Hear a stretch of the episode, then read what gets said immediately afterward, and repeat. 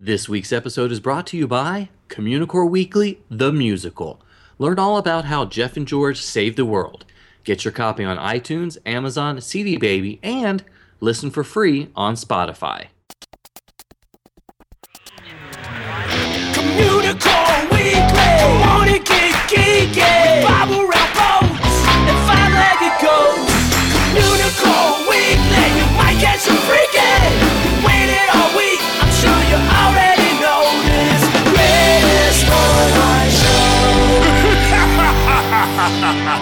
Welcome to season three.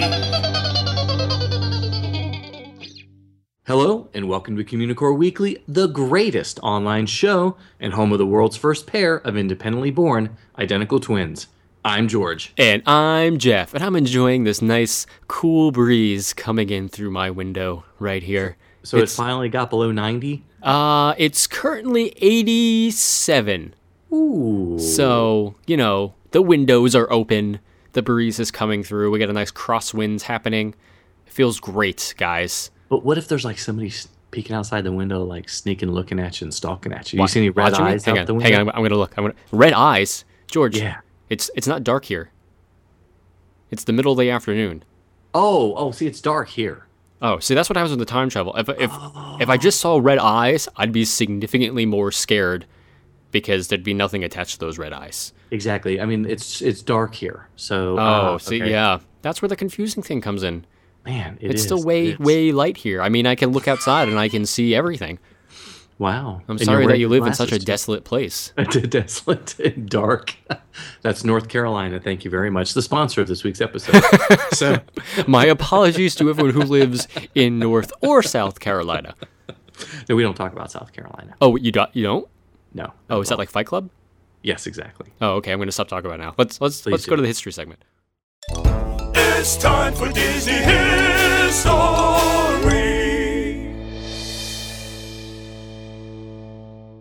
Well, howdy, partners. Are you ready to learn about the wildest ride in the wilderness? Of course you are. Is that That's a why- Western accent? That was probably the worst Western accent in the history of Western Instead accents. of being Communicore Weekly, the greatest online show, we should be Communicore Weekly, where the host cannot do any accents Can't do any accents whatsoever. at all. So, anyways, we But that's why you the- listen to us babble to begin with, because we're hilarious when we do anything outside of our regular comfort zone. Uh, of course, yes. Well, back to the history segment. We're going to explore Big Thunder Mountain Railroad this time around. And although the details of the backstory uh, vary from park to park and have changed over the years, they all follow the same general story arcs. And sometime in the late 1800s, gold was discovered on Big Thunder Mountain in the American Southwest. And overnight, the small mining town of Rainbow Ridge, as was uh, originally called in Disneyland, or Tumbleweed, as it's called at the Magic Kingdom, or Thunder Mesa, as it's called in Disneyland Paris, they all became a thriving mining town. And mining was their business, and brother, business was a booming. Okay, so an extensive line of mine trains was set up to transport the ore. And unknown to the townsfolk, though, the mountain was a sacred spot to local Native Americans and was cursed. So before long, the settlers' desecration of the mountain caused a great tragedy, which, depending on the park, is usually depicted to be an earthquake at Disneyland Paris or Disneyland, a tsunami, Tokyo Disneyland, or a flash flood at the Magic Kingdom. These tragedies pretty much destroyed all business and the town was abandoned. Sometime later, the locomotives were found to be racing around the mountain on their own without engineers or a crew. The Big Thunder Mountain Railroad was founded in the old mining camp to allow tourists to take rides on possessed trains. That's right, folks. When you board your train on Big Thunder Mountain Railroad, you're actually riding trains controlled by ghosts. Ghost Oh. trains. I am so scared right now. Right? I'm pretty sure that was a horror movie title. Maybe that was Ghost think Ship. so. I don't remember. it was one of those two. I'm gonna go with Ghost Trains because it sounds great. Either way, that was the story of the attraction when it was originally open, but you really don't hear too much about it these days. Now it's mostly, oh, hey, we're on a train running around the mountain. That's not weird or anything, but that's it. But we're, we're looking at the actual history of the ride, not just the backstory, and we'll find that everyone's favorite mustache, Tony Baxter, designed the concept with ride design engineer Bill Watkins. So the concept came from Baxter's work on fellow Imagineer Marc Davis's concept for the Western River Expedition, a Western themed pavilion at the Magic Kingdom designed to look like an enormous plateau and contain many rides, including a one- runaway mine train coaster. We, we talked about the history of Western River Expedition way back in episode 30. So if you want to learn more about it, you can listen to it again. Uh, unfortunately, because the pavilion was deemed too expensive and because Pirates was being demanded, Baxter proposed severing the mine train from the Western River idea and building it as a separate attraction. Now, the Big Thunder Mountain Railroad project was put on hold in 1974 as resources and personnel were being diverted to work on constructing Space Mountain over in Tomorrowland. But in the end, this delay ultimately produced a smoother ride because the use of computers uh, in, attraction, in attraction design was just beginning when the project was resumed again. So that made Big Thunder Mountain Railroad one of the first Disney rides to utilize computer aided design. And the attraction first opened at Disneyland in 1979, with the Magic Kingdom's l- larger version in Florida opening in 1980. And Tokyo Disneyland added its own version in 1987, and in 1992, Disneyland Paris opened with Big Thunder Mountain Railroad uh, as an opening day attraction. In keeping with the theme, the station buildings on all four versions of the ride are designed to look as though they are the abandoned offices of a mining company from the mid to late 19th century. The mountains themselves are themed to the red rock formations of the American Southwest. The rockwork designs on Big Disneyland's Big Thunder Mountain Railroad are based on the hoodoos of Bryce Canyon National Park in Utah. In the Magic Kingdom, Tokyo, and Paris versions of Big Thunder Mountain Railroad, the rockwork designs are based on the rising buttes that are located in Utah and Arizona's Monument Valley. Special care was taken by the Imagineers to make it appear that the rocks were there were there originally and the track was built around the rocks, unlike a number of earlier mine rides which were built the other way around by sculpting the rocks around the tracks. Now, the action of the ride takes place completely in the sagging, rotting tunnels of the mountain itself. And in con- contrast to most steel roller coasters, where the thrills come from the perception of flying through the open air, the thrills of Big Thunder Mountain Railroad are meant to come from the perceived uh, instability of the mine and its constant threat of collapse. Now, there's special effects of a typical locomotive operation that are piped into the surrounding scenery to kind of add realism to guests viewing the ride from uh, the observation platforms, uh, including the steam whistle sounds, even though there are no whistles on display on the locomotives as you're riding them. It's a ghost whistle. Ooh, spooky. You're not making spooky noises, George. That's because I'm a little too frightened to oh, speak. okay. Ooh. Actually, I'm a little too. All aboard. I was gonna say now I'm a little too ashamed to speak. oh, I'm sorry. But- I apologize. okay, so Disneyland just refurbished their version of the attraction and added an explosive new ending, no pun intended. Okay, well, maybe a little pun intended. Now, kind of abandoning the ghost theme altogether in a way, the end of the ride brings you through a dynamite filled mine shaft, and using projection mapping and special effects, you follow a lit fuse all the way up to the top of the shaft, where a gigantic explosion shoots you out to the end of the ride. Now, the train cars that carry you through the ride have names such as You Are Courageous, I Am Bold, You Are Fearless, I Be Hardy, and You Are Daring. There was also an I Am Brave at Disneyland, but that was renamed to I Am Loco after an accident. Now, just for reference, Hong Kong Disneyland does not have a Big Thunder Mountain Railroad attraction, or a Western themed Frontierland for that matter. However, they do have a Grizzly Gulch, and Grizzly Gulch has a theme very similar to Frontierland. And the main attraction, Big Grizzly Mountain Runaway Mine Cars, which is a very long name, and I'm gonna stumble over it all the time, it carries a very similar theme to Big Thunder Mountain Railroad. So, kind of like the Haunted Mansion and the Phantom Manor and Mystic Manor are all sister attractions, then the, the same kind of holds true for Big Thunder and Big uh, Grizzly Mountain.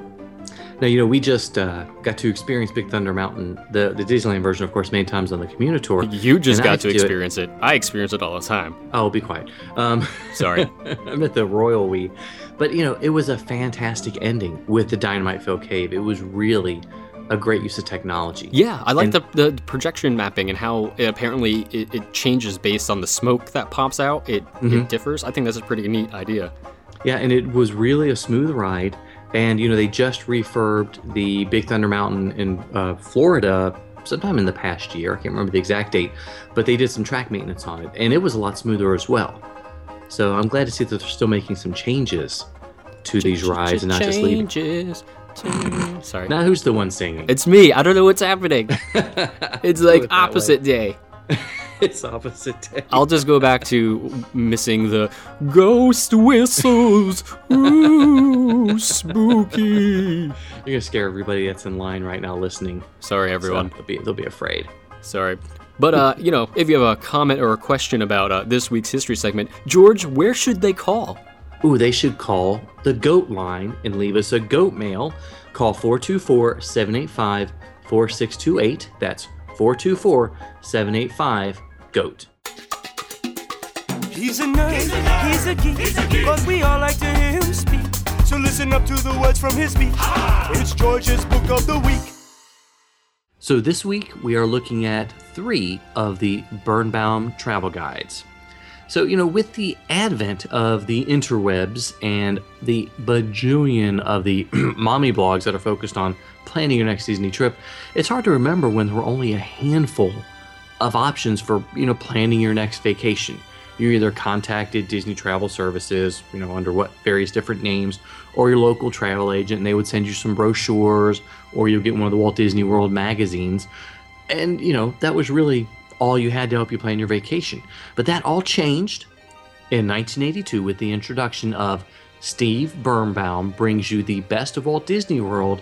And then in 1985, they debuted the Disneyland version. That's a lot of well. alliteration, I gotta say, right there. Uh, yeah, we could try. So. Didn't even occur to me until you said that out loud how, much, alliteration that was. That's one of our specialities. alliteration. Alliteration. Bringing brought to you by Communicore Weekly.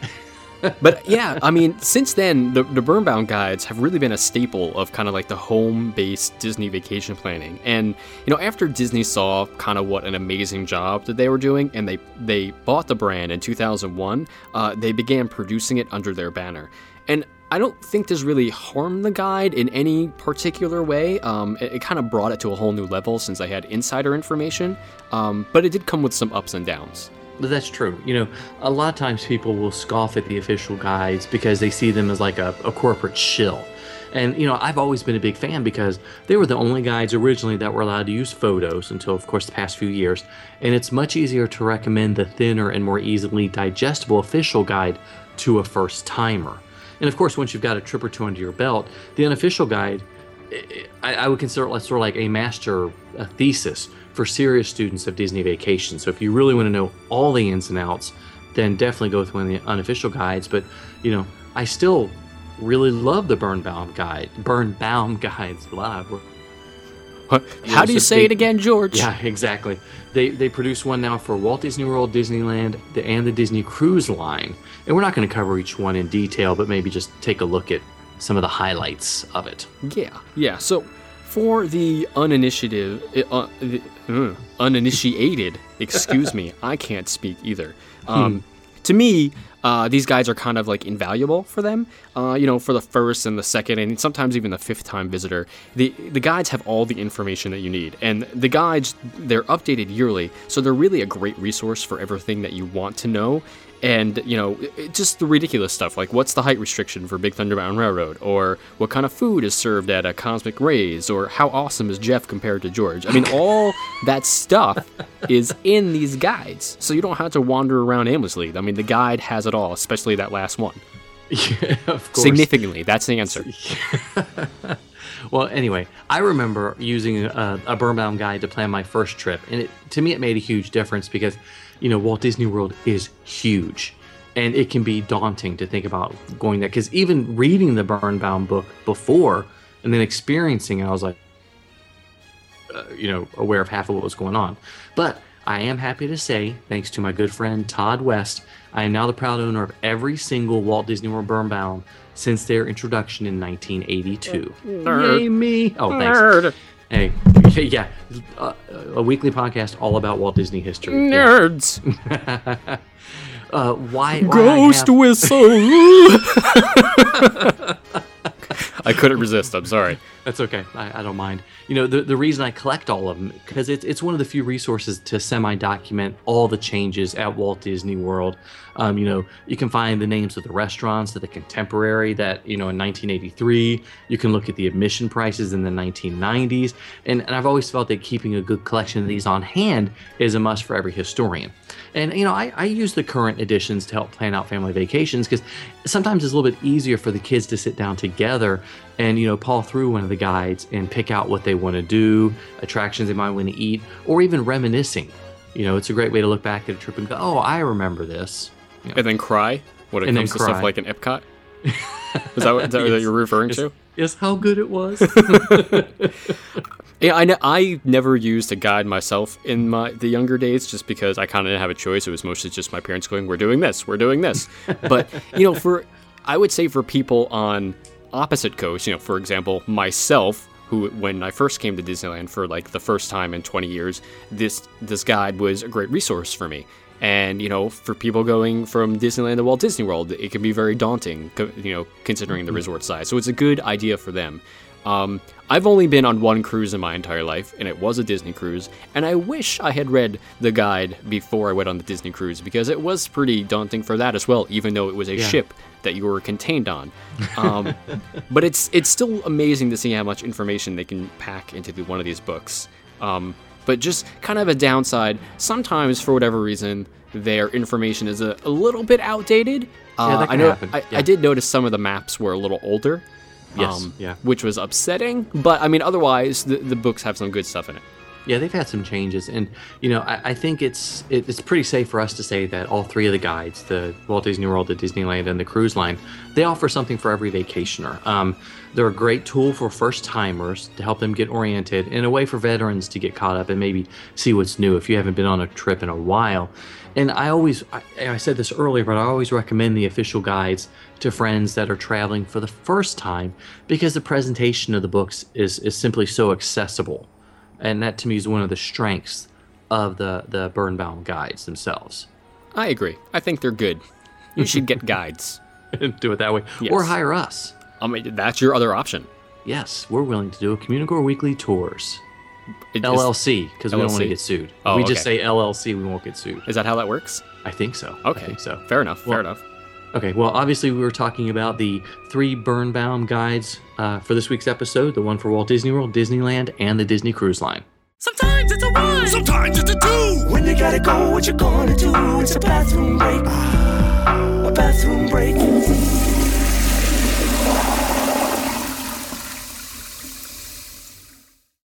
You know, folks, sometimes we encounter a bathroom that's so amazing, George and I don't even have the words to talk about it, so we let someone else do it. Exactly. Um, we had the opportunity on the Communitour for one of our favorite Communicore cadets. He was able to use a very special and very cool bathroom, and we want to give him the opportunity to tell us all about it. So, Leo, take it away.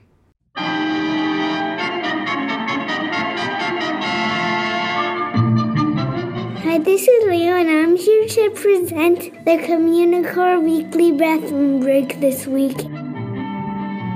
I recently had the opportunity to use the bathroom at the Jim Henson Muppet Studios. It used to be the Charlie Chaplin Studios. I think I might have peed where Charlie Chaplin peed. Most of the tubs were black and white, and it smelled a little stinky, but not too stinky. And there were really big urinals, and there was um, and there were no Muppets, and the community tour was nice, and that's all I have to say. For Jeff Book and George Taylor, this is Leo. Sometimes you might see it, sometimes you don't. Hey, look, what's that? It's a five-legged goat. Part of Big Thunder Mountain Railroad at Disneyland sits on the former site of Ma- Mine Train Through Nature's Wonderland, and so several tributes to the original attraction can be found. For example, The town you travel past at the end of the ride, which, of course, now you know that Tony Baxter's, uh, I'm sorry, Barnabas T. Bullion's photo is hanging in the saloon there. But that town was originally named Rainbow Ridge after the name of the town that overlooked the loading platform on Mine Train through Nature's Wonderland. And also, some of the animatronics used in Big Thunder were originally for a Mine Train attraction as well. And even the name of the ride itself, Big Thunder, was originally the name of an enormous waterfall that the train passed on the Mine Train tour. Little Thunder was located nearby. So there's all neat little tidbits and things in there for you to check out. Yeah, and it's pretty amazing that something that's simply a roller coaster in many people's eyes has so many five legged goats, so much history, and so many different ties to Disneyland. Yeah, nice little well. nods all over the place on on a train, especially ones that has ghost whistles. Ooh, I've been waiting for an opportunity to bring that up again. I'm sorry. That'll be our next show, will be the Ghost Whistler. The ghost Maybe. whistler. No? No Uh, takers?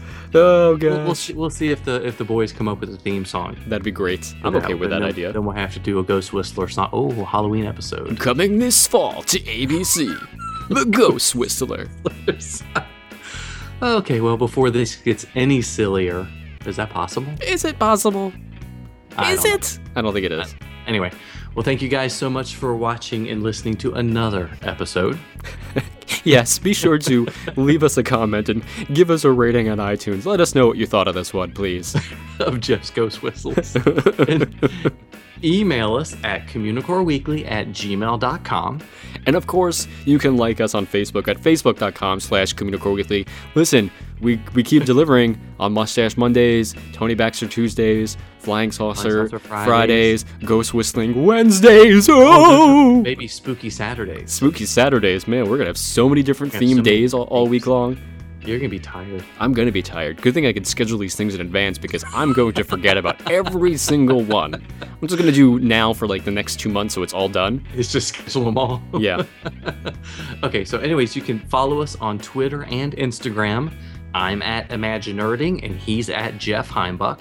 And of course, give us a call on the Communicore Weekly Goat line at 424 785 4628. We'd love to hear from you. Leave us a voicemail, it'd be great. Yes, it is. And pick up your copy of Communicore Weekly, the musical, today.